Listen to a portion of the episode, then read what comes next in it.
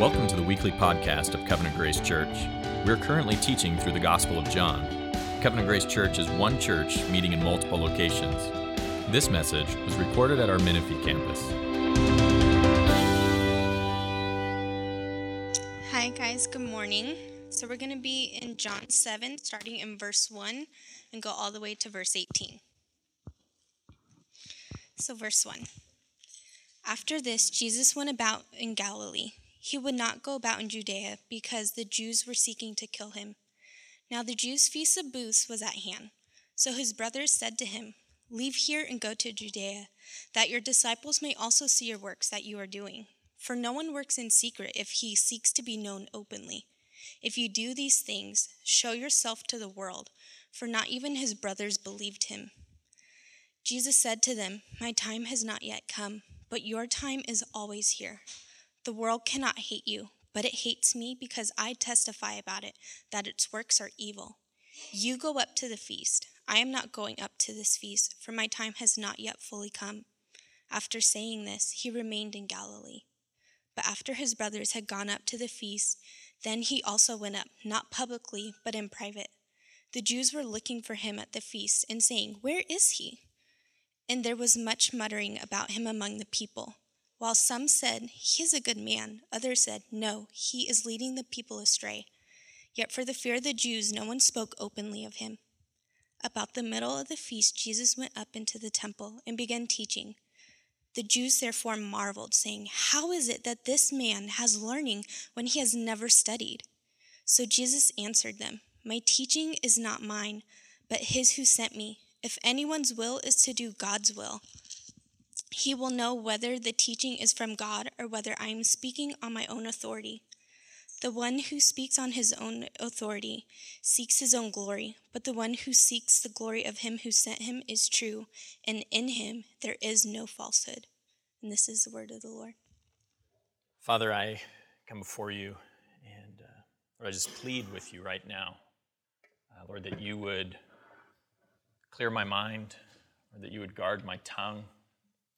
Father, that the, the things that I would utter, the, the study that, that I've done, Lord, that you would surface the things uh, that are for myself, for my heart, for my brothers and sisters. Lord, that we would be blessed as, as we, we look to understand who you are more and to be reminded of, of what you have called us to.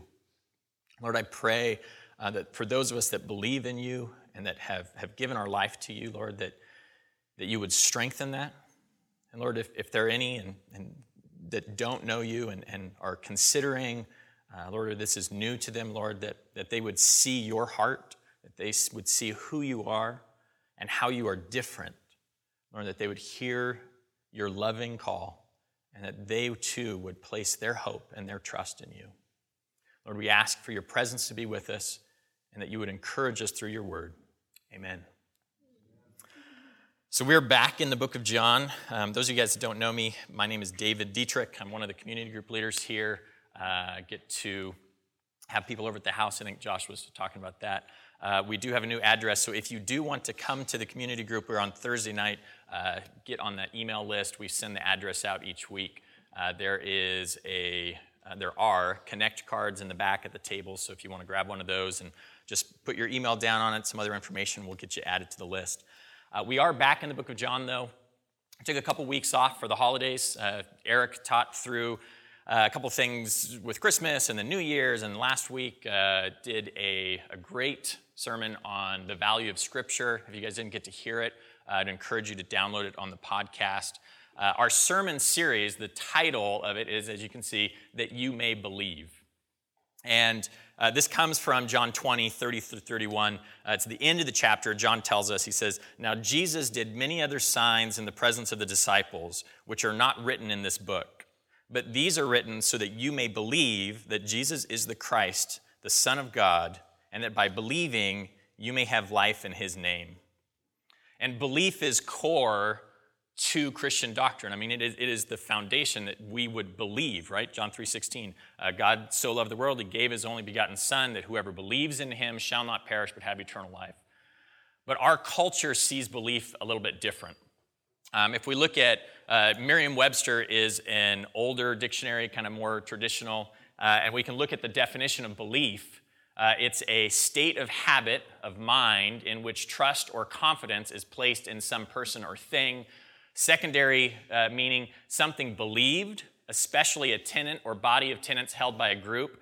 There's a third meaning that, that's listed here, uh, and this one is, is kind of the, the real critical one to me because we can see by looking at the third uh, definition, which is uh, going to come up on the screen here in a, a, second, hopefully, but I have it in my notes, so I'll just read it from there.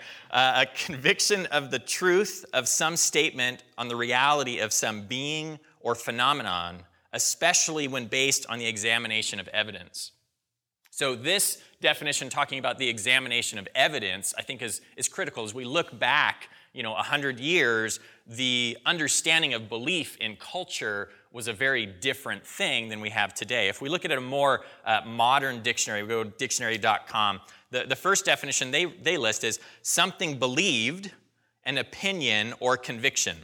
And the example uh, to use that in a sentence is a belief that the earth is flat. The, the second is a confidence in the truth or existence of something not immediately susceptible to rigorous proof. Example would be a statement unworthy of belief. And as, as we look at both of these definitions, you know, I'm, I'm not a conspiracy theorist or anything like that, but remember the earth is, earth is flat because that's going to come up again.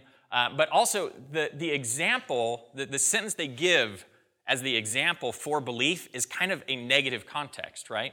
Like the belief the earth is flat, we would all accept that the earth is not flat. Like it's been proven that the earth is not flat. I mean, this section of the earth is a little bit flat, but as a whole, not flat. So the example is kind of bringing belief down to something that, well, we can obviously have incorrect beliefs. The third definition and fourth definition, uh, dictionary.com lists, we have a confidence, faith, or trust, a child's belief in his parents. I have a child at home and she loves to throw herself. I mean, like just off the bed, off the couch, and, and into my arms. And she has this great faith and belief that I will catch her. And let me tell you, it's not always good belief because sometimes I don't expect it and, and I'm not uh, worthy of the belief that she is giving me. And then they end it uh, a religious tenet or tenants, religious creed or faith, their Christian belief. If there's anyone uh, who is associated with dictionary.com Totally not saying that you guys are, you know, uh, trying to pull the Christian faith down, but hey, get some better example sentences. Um, so, so we see just in, in, kind of a shift of how we see belief as a culture. Uh, the last thing, there's Wikipedia. If you guys don't know what Wikipedia is, Wikipedia is kind of a community encyclopedia. So anyone can go on and edit, and it's kind of like this cultural knowledge. And Wikipedia says that belief is the state of mind in which a person thinks something to be the case with or without there being empirical evidence to prove that something is the case with factual certainty. Our society kind of uh, relegates belief to the edges of emotional and, and uh, opinion based. It's a preference not something that is concrete. This kind of started, you know, in the last hundred years, philosophy. There's a, a, man named Bertrand Russell. He's a, he's a well known philosopher. Uh, he's got a quote, and he says, Where there is evidence, no one speaks of faith. We do not speak of faith that two and two are four, or that the earth is round. See, told you it was going to come up again. we only speak of faith when we wish to substitute emotion for evidence.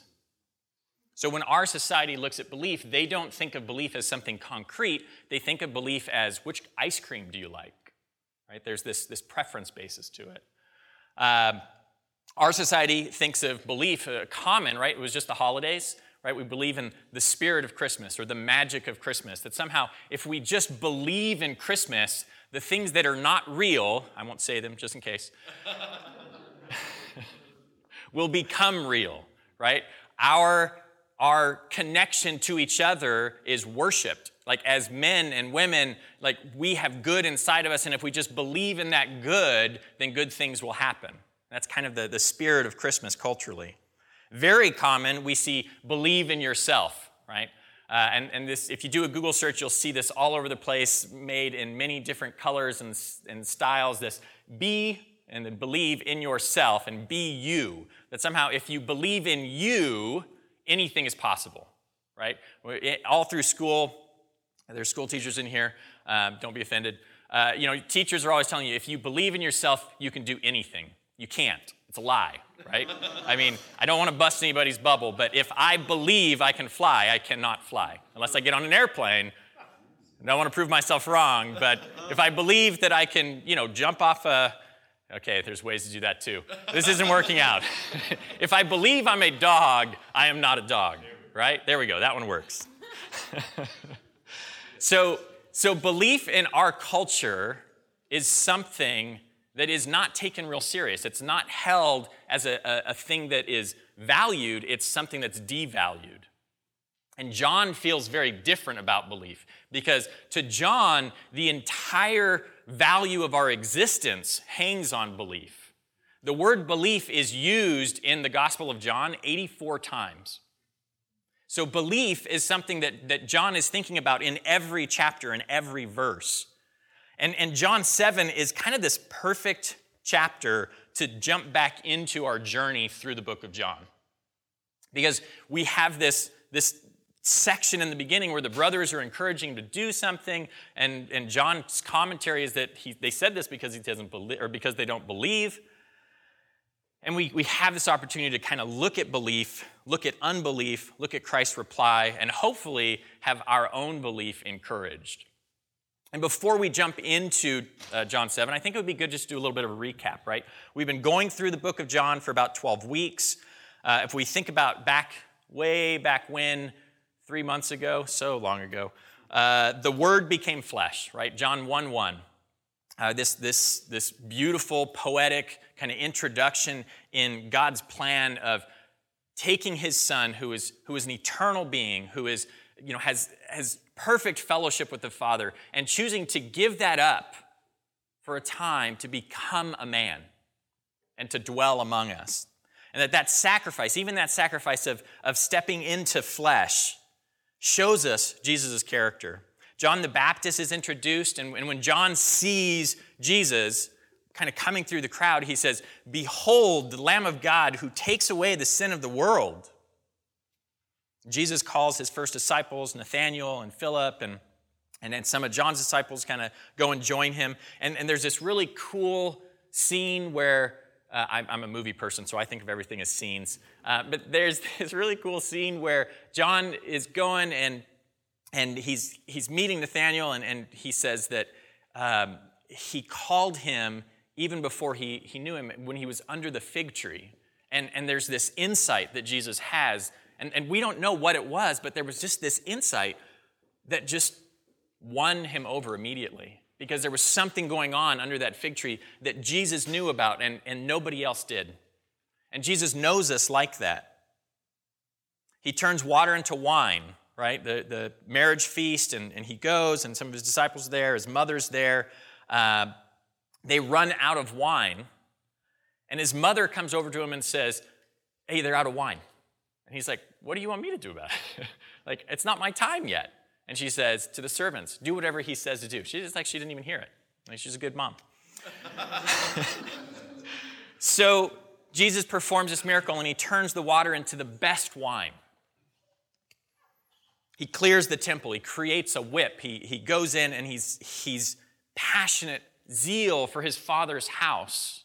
And he drives the money changers out of the temple. He drives those out of the temple that were corrupting what he wanted done there. He wanted this to be a place of worship. He wanted this to be a place where, where God was glorified. He shares the gospel in, in 316 so clearly. Uh, preaches about being born again to Nicodemus. He meets a Samaritan woman at the well who he, he tells her that if she would drink from what he offered, that she would never thirst again. And she goes back to her town and she says, I met the, a man who, can, who told me everything about myself. And, he, and she knew this because he knew that she didn't have a husband right now, and that she had had multiple husbands, and that she'd gone through this, this pain. He knew her pain. He knew what she was trying to fill her life with, and he exposed it to the truth and then met that need with what she really needed. He heals an official's son from miles away with just a word, and the official finds out that his son was healed the moment he said that. And, and it causes belief in, in the official.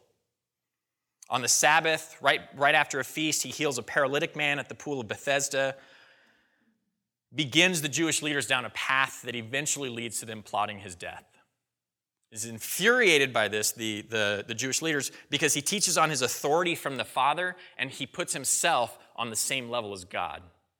And that really, really gets them angry. He feeds 5,000 people I mean, we could do the math on how many people are in here and, and what kind of multiplication that would be to kind of get a, a, visual of it. But a lot of people, and, and really probably more than 5,000, because there's a lot of commentators that say that when they say the 5,000, they're only talking about the men, just because of the, the writing style and whatnot at the time. Um, but at least 5,000 people with five loaves of bread and two fish. And these weren't like two blue whales that they just kind of cut up, like, you know, just fish. He walks on the water of the Sea of Galilee. And then he preaches this message about being the bread of life. And he says, You have to eat of my flesh, you have to drink of my blood, that I am the key to eternal life.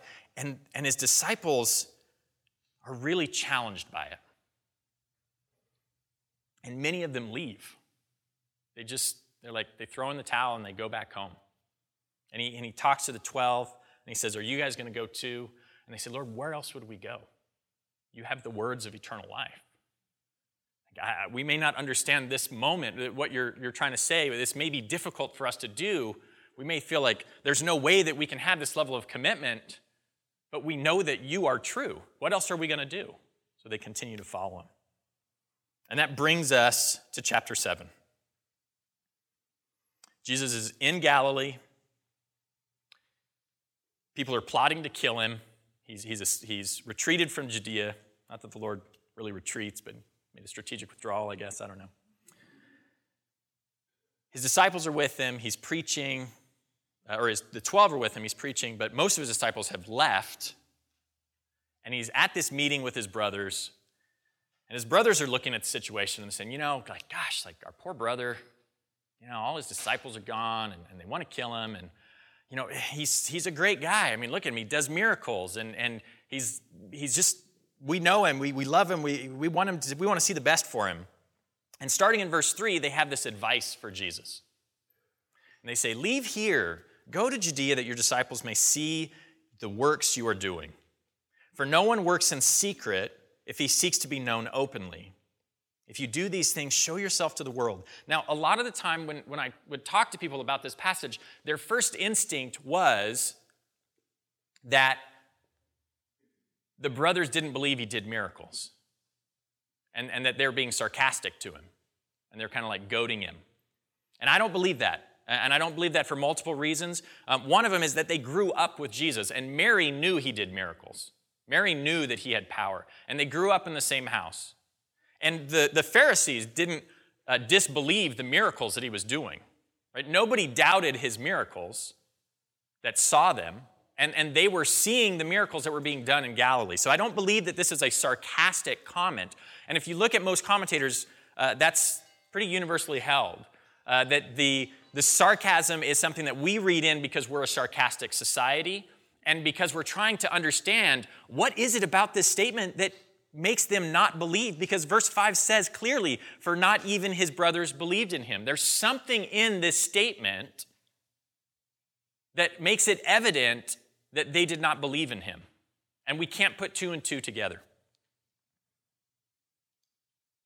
So I want to look at this statement a little bit deeper. There's three things that I see in this statement that I think highlight where the source of unbelief is. And as we look at their unbelief, I want us to just kind of be thinking about ourselves, right? John placed this passage here for a purpose and for a reason, and it's to, uh, as he said, to convince us to believe. And sometimes when we're trying to grow in our belief, it helps to kind of see the, the deceptions that we often fall into. So, the first thing that I notice about this passage, they're giving advice to Jesus, right? I mean, this is pretty straightforward, but they're giving advice to Jesus. So, this happens a couple other times in Scripture. Uh, if we look at Matthew 16, uh, starting in verse 21, uh, Peter gives advice to Jesus once, uh, maybe more time, once recorded in, in the Gospels. Starting in verse 21, it says, From that time, Jesus began to show his disciples that he must go to Jerusalem and suffer many things from the elders and chief priests and scribes, and be killed, and on the third day be raised. Peter took him aside and began to rebuke him, saying, Far be it from you, Lord. This shall never happen to you. But he turned and said to Peter, Get behind me, Satan. You are a hindrance to me. For you are not setting your mind on the things of God, but on the things of man. James and John give Jesus advice in Luke chapter 9, starting in verse 51. said, When the days drew near for him to be taken up, he set his face to go to Jerusalem, and he sent messengers ahead of him who went and entered a village of the Samaritans to make preparations for him. But the people did not receive him because his face was set toward Jerusalem. When his disciples, James and John, saw it, they said, Lord, do you want us to tell fire to come down from heaven and consume them? This is really good advice.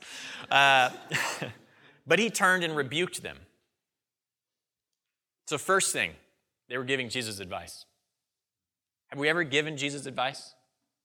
I mean, hopefully our first thought is no, but I think if we're, we're, we're truthful to ourselves, we have. And you know where we do it mostly? Is through prayer. Right? We have to ask ourselves are our prayers seeking to align our desires to the will of God, or are prayers petitions to change God's will to grant our desires? I mean, often we pray, Lord, change my situation. And in some situations, there's nothing wrong with praying that. But the heart behind it is are we, are we trying to align our desires with God's will, with what He has, has placed in our path? The second thing that I see in this, uh, this advice that is given is that it's confrontational. And it's confrontational in a bad way, right? Uh, I mean, when you, when you think about it differently, like you kind of do a, a modern translation, this is the Dietrich Bible says, Jesus, go back to the place where they want to kill you, gather up your disciples, get them fired up, and do it all out in public to be seen. Right? So, I mean, this is like, what is going to happen? I mean, we're going to go into a territory where people aren't happy with us. We're going to gather up the people that are, and we're going to go out and have a party and just rub it in their face. Like, this is going to cause conflict. And this goes against Jesus' teaching, right? We go to Luke 6, starting in verse 27. Uh, Jesus is giving a sermon, the Beatitudes uh, are coming out here, and he says, But I say to you here, I say to you who hear, love your enemies, do good to those who hate you, bless those who curse you, pray for those who abuse you. To one who strikes you on the cheek, offer the other also. And from one who takes away your cloak, do not withhold your tunic either. Give to everyone who begs from you, and from one who takes away your goods, do not demand them back. And as you wish that others would do to you, do so to them. This is a tough verse to swallow. And honestly, it doesn't make any sense. Everything in us, it's like, what? Love my enemies, do good to those who hate me. Someone steals from me, I give them more. Someone hits me, I don't protect myself. This is bizarre. It goes against everything that we would think. Paul reinforces it. I mean, this is the, Jesus, what we didn't misunderstand Jesus. In Romans 12, chapter 17, Paul says, Repay no one evil for evil, but give thought to do what is honorable in the sight of all. If possible, so far as it depends on you, live peaceably with all. Beloved, never avenge yourselves, but leave it to the wrath of God, for it is written, Vengeance is mine, I will repay, says the Lord. Have you ever questioned God by seeking justice on your own terms? I mean, even if it's just mentally, right? Like we, we mentally start thinking through, like, you know, like they were so wrong, and, and I hope this happens to them, or I wish this happens to them. These are really difficult things. I mean, I don't know how one would do this. When I look at the brothers and think, it makes so much more sense, right? Like th- this is where their unbelief is, is coming from because they're, they're thinking like the world, which we'll, we'll talk more about. The last thing that I see here in their, uh, their, their advice to Jesus is that it's seeking recognition right? Uh, if we look uh, deeper, the John 7, 16 and 18, the last two verses in the section that we're looking at, Jesus says, My teaching is not mine, but his who sent me. If anyone's will is to do God's will, he will know whether the teaching is from God or whether I am speaking on my own authority. The one who speaks on his own authority seeks his own glory, but the one who seeks the glory of him who sent him is true, and in him there is no falsehood. It's not the first time that Jesus said things like this. If we go back to John 4 in verse 43, he says, I have come in my Father's name, and you do not receive me. If another comes in his own name, you will receive him. How can you believe me when you receive glory from one another and do not seek the glory that comes from the only God? Jesus is constantly saying that he's not here on his own accord. He's not pursuing his own agenda, he's pursuing the Father's. We've all sought our own glory. It's empty, it's the source of our unbelief, whether we're followers of Christ or not. Jesus' response makes it clear that was what was at the source of the brother's unbelief. If we look at verse 6, he says, My time has not yet come, but your time is always here. The world cannot hate you, but it hates me because I testify about what it's or testify about it that its works are evil. So Jesus makes very clear that the source of the brothers' unbelief is that they were thinking like the world, and they were wanting to do things now in their time. And Jesus is a model of patient submission to the Father. I mean, Jesus was not in good circumstances right now. People did want to kill him. People had abandoned him. He'd been betrayed in that sense, even by those that were following him, because they were like, dude, you've, you've lost it. We're going back home. And yet, the Lord lives out obediently what God has called him to. If we look at the world's philosophy, and it doesn't matter what school of philosophy we're looking at, whether it's the Enlightenment or, or you know, before or after, I mean, any, any field, any kind of thought of philosophy, at the center of it is man. And the center of God's truth is God. And the source of our unbelief is when we get those two things mixed up. And that's the source of the brothers' unbelief. They were thinking like the world. And we know that because in Jesus' response says, the world cannot hate you. And the world cannot hate them because they are like the world. The world will not hate itself. They hate Jesus because he exposes the lie that's there. The brothers believed that Jesus existed, they believed that Jesus was a teacher of influence, and they definitely believed that he'd perform miracles, but they didn't believe. And John says this because he's trying to communicate to us something about unbelief. This letter was not necessarily, I don't think that it was void of being written to people who didn't know Jesus, but it was written to the churches, people who said they did believe in Jesus. And the people that are talked about it the brothers of Jesus were known by the people that the letter was written to. James was the author of the book of James. He was one of the leaders of the church. And at this moment, John tells us he didn't believe. And there's some encouragement about this, right? I mean, one, obviously, James did believe later. I mean, that, that changed. But it's also to point out that, like, hey, you guys, belief in Jesus is more than just acknowledging that he's real or acknowledging that what he says is true. It gets way deeper than that. Believing in Jesus changes the way that you see the world and how you interact with it.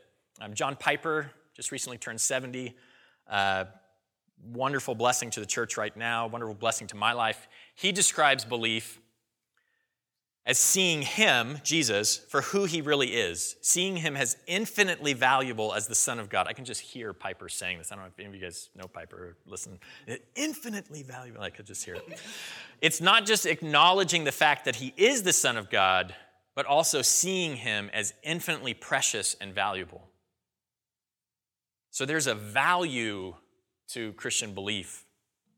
Faith in Christ is not blind. And to believe in Jesus is to have faith in his promises and his character. So there's a definition that I like, and you can toss this definition out because it's just one that I like.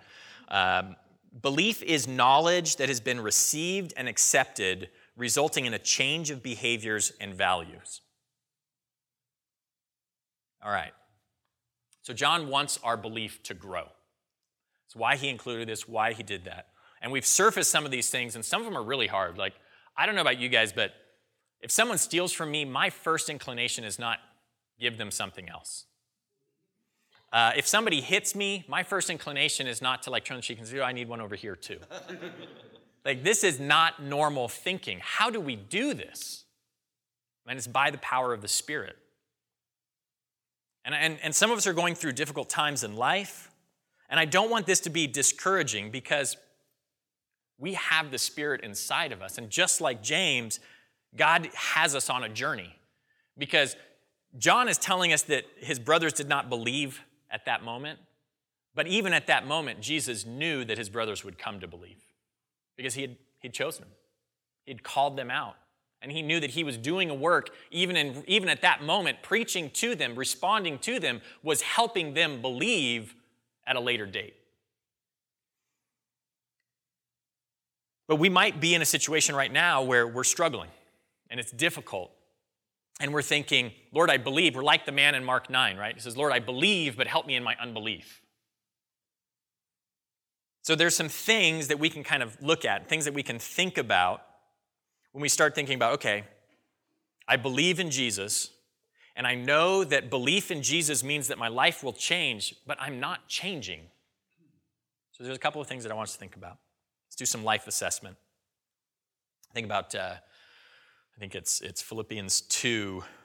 This talked about uh, working your salvation out with fear and trembling. And I, I think uh, I don't want you guys to be fearful and trembling today, but I guess I kind of do too. So there we go.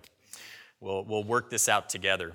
Uh, one of the reasons that your life might not be changing, one of the reasons that I have seen my life go stagnant, is that I wasn't daily engaging with His Word and the Spirit. We talk a lot about being in the Word of God, about reading the Word of God. That's not what I'm talking about. I'm not talking about you reading a book. I'm talking about be in the Word.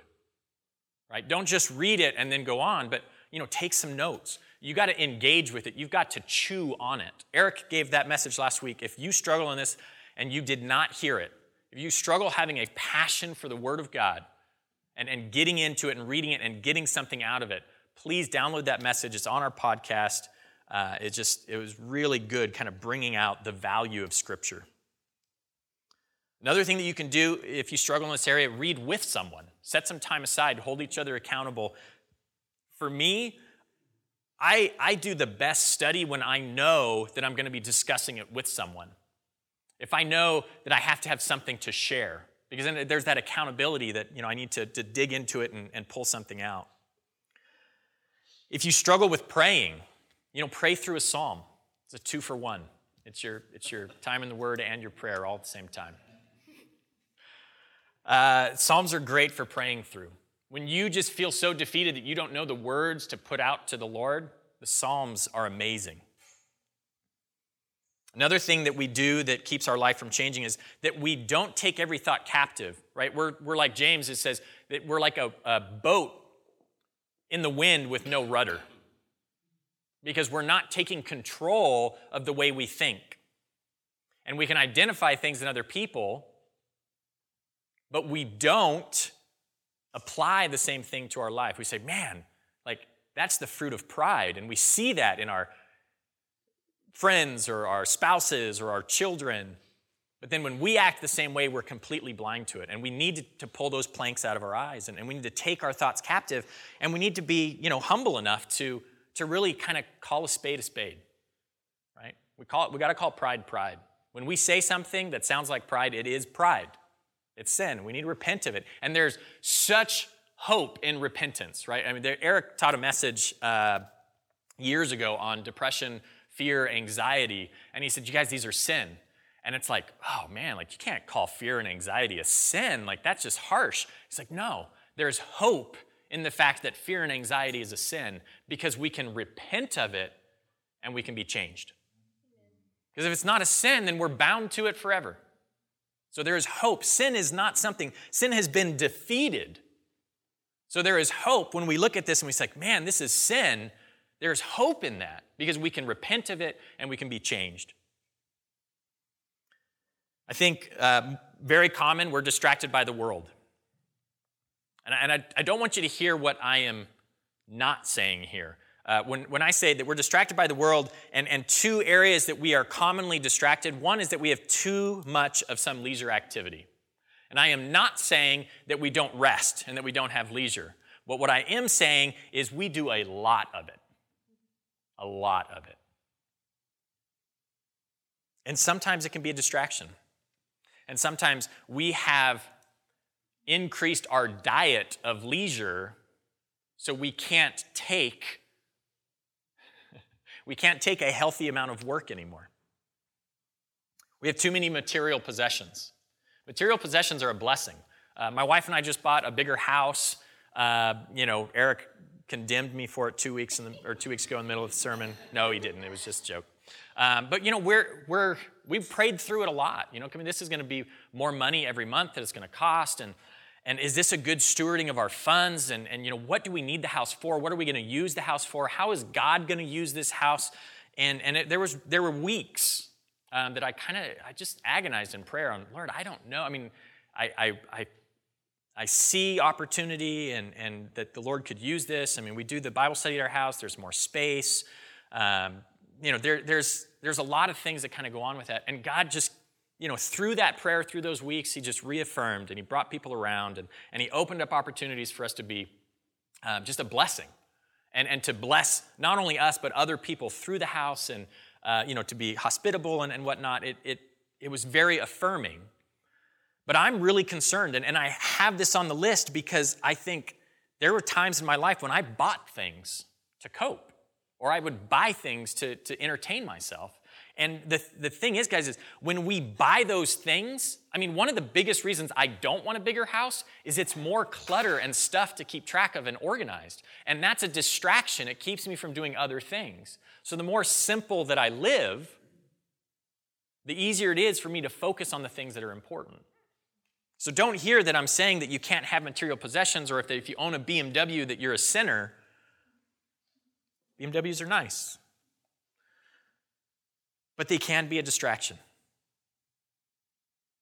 The last thing that uh, a distraction in the world is fear and anxiety, right? When we start thinking about the future and we get worried about what could happen or what would happen, the fear of something traumatic, dangerous, or sad happening in our lives or those that love us can paralyze us from seeing the joy of Christ right now. And I don't want to burst anybody's bubble, but they're going to happen. We live in a fallen world. People are going to die. There's going to be traumatic incidents. Relationships are going to be broken. There's going to be sickness. It's all going to happen. Don't worry about it. Just accept it. Because that's the truth. The hope that gets us through that is that Christ has defeated it, that they're temporary afflictions. So the distraction in the world there is just a lie from Satan, right? It, it's Satan telling us the world right now is what matters, and the eternity does not. The last thing uh, that we can, we can kind of look at, I think, keeps us from changing is uh, we're living out of the body. And not like out of body experience, but out of the body of Christ. We're trying to do it on our own. And, and I think a, a key thing to help this, uh, we kind of talked with a couple other guys and, and you know, talk about the relationships that we have. And to me, relationships fall into one of three categories. Relationships are either going to be preparing you, relationships are going to be partnering, or they're going to be one that you're pouring into someone else. So a relationship that's preparing for you or preparing you, you've got to, you know, find a mentor. Find somebody who's in a life stage beyond yours that you respect and you look at them and you say, I want to follow them as they follow Christ. And live around them. Tie your life to theirs. Partnering are those people that, you know, we're, we're working on the same thing. Every morning on Sunday, there's a group of people that come here and we're partnering together to accomplish a work of the gospel. We want to encourage one another. We want to encourage each other as a church, and we're focused on a task and we're partnered in that task. And then there are people that we're pouring into, people that we are discipling or, or sharing with, people who don't have the resources that we have, and, and we're able to bless them um, financially or otherwise. You know, this is where a lot of our, our relationships with unbelievers would be right? I mean, we're, we're pouring into them. Uh, we're trying to be a light. We're trying to share God's love with them. We're, we're being a vessel of God's love being poured into them through our lives.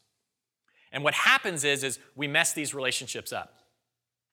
We're in a relationship with someone that we should be pouring into, but we're really partnered with them. And that causes distraction. And I would encourage each of you guys assess the relationships of your life and make sure that they are in the right category and that you're being purposeful in living out that relationship with the stage that it's at, right? In preparing or partnering or pouring. If you are a believer in Jesus, John has this question for you Have you died to yourself? Have you picked up your cross and submitted yourself to whatever the Lord has called you to in this life? Are the distractions of pleasure and comforts and recognition drawing you back from patiently submitting to the will of the Father? And if you don't know Jesus, John has a testimony to tell you. He's telling you about the things that he experienced with the Son of God as he walked on earth. This is not just blind faith that John has. John you know, the last apostle to die. I, I, uh, tradition is he died of old age. But most of the disciples of Jesus, they knew for a fact whether Jesus died and was resurrected because they saw him. This was not belief based on hypotheticals. They saw him face to face. They shook his hand. They walked with him. They ate with him. Their belief was not based on a lack of factual evidence. So if you're here and you don't believe in Jesus, I, am just realizing I'm like yelling at you. Um, I'm so sorry. I'm not being a good vessel right now. Um, if, if you're here and you don't know Jesus, if you're here and you, you do know Jesus, you know, examine the Gospels, build your faith. If you don't know Jesus and, and it's because there's some evidence that you feel is lacking, you know, come up, let's talk. Let's, let's talk through it. I mean, the evidence is there. And ultimately, it's your decision, right? I mean, I, I can't force you. I'm not the Holy Spirit. I can't make you think something. I can't even make my child think something. So, God knows, an adult that I'm talking to, I have no control over whatsoever. There are three other gospels that you can expand on who that expand on who Jesus was, and, and you can look at them and see why he came and, and the love that he offers. All of us need to base our beliefs on informed opinions. And as, as the worship team comes up and, and we, we kind of jump back into our time of worship, I would just tell you guys if your belief needs to be fed, dig into the gospel, see who Jesus is. It's not blind faith. But if your prayers, if your, if your sight on Jesus sounds more like petitions than it does surrendering yourself to God's will, let's just repent of it and, and be accepted into what, or be accepting of what God has given us and be focused on an eternity. You've been listening to the weekly podcast of Covenant Grace Church, Menifee. If you would like to know more about the Menifee campus, visit us online at covgrace.org slash Menifee.